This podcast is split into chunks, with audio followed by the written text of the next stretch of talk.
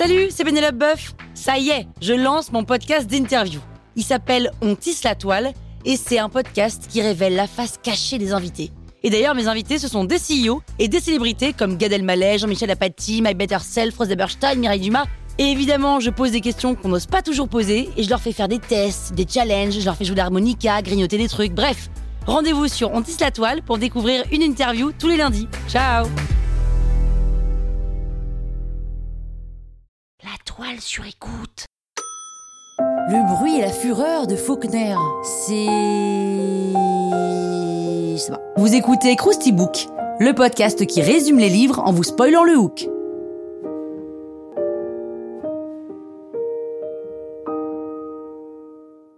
Allez, je vous rafraîchis la mémoire?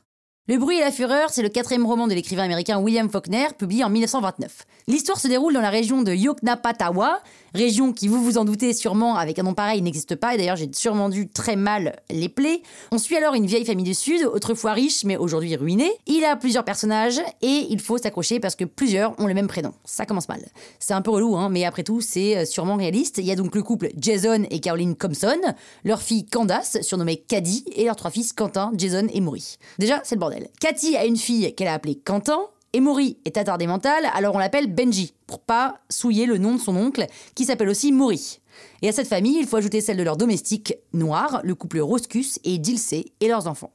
Le roman est divisé en quatre parties. Les trois premières sont racontées du point de vue de l'un des personnages. On commence alors avec Benji, ensuite Quentin, qui est étudiant à Harvard, puis Jason, leur frère cynique.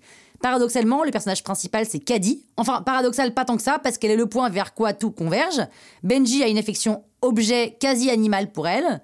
Quentin, un amour incestueux. Et Jason, une haine furieuse. La première partie se déroule en 1928. Benji parle comme il réfléchit, c'est-à-dire de manière assez décousue. Il se souvient des moments importants de sa vie, comme lorsqu'il a dû changer de nom, la mort de sa grand-mère, le mariage, puis le divorce de sa sœur, et puis sa castration, parce qu'il s'est approché trop près de sa petite nièce. C'est là qu'il est important de comprendre le titre de Faulkner, qui est tiré de la pièce Macbeth, il faut pas dire le mot, de Shakespeare. La vie, c'est une fable, racontée par un idiot, pleine de bruit et de fureur, et qui ne signifie rien. La deuxième partie est racontée par Quentin et se déroule sur une année, en 1910. Il parle de son obsession pour la virginité de sa sœur Caddy, qui n'est plus tant que ça, hein, puisqu'elle est enceinte d'un homme, et quand elle le découvre, elle fait en sorte d'en trouver un autre pour l'épouser. Quentin étudie à Harvard grâce à la vente du dernier lopin de terre par sa famille.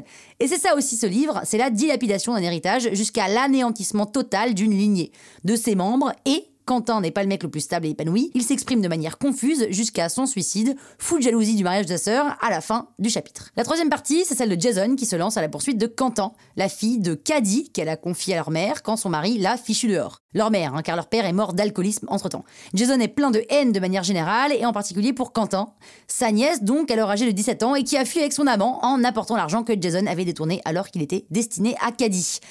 Je n'ai presque rien compris à ce livre. Hein. Ce livre, c'est les monologues de trois frères, l'idiot, le désespéré et le méchant, qui se termine sur une quatrième partie où c'est Dilsey, la servante noire, qui raconte une version plus apaisée, plus objective. Elle raconte la chute de la famille Compson, puisque c'est avant tout de cela dont il est question. Une histoire presque banale du sud des États-Unis, entre les années 1920 et 1930. Un conte tragique, la définition de la vie, hein, quelque part. Bah oui, on peut le dire, je crois qu'on peut le dire. Bah voilà, maintenant, vous pouvez faire croire que vous avez lu le bouquin. Hein La toile sur écoute.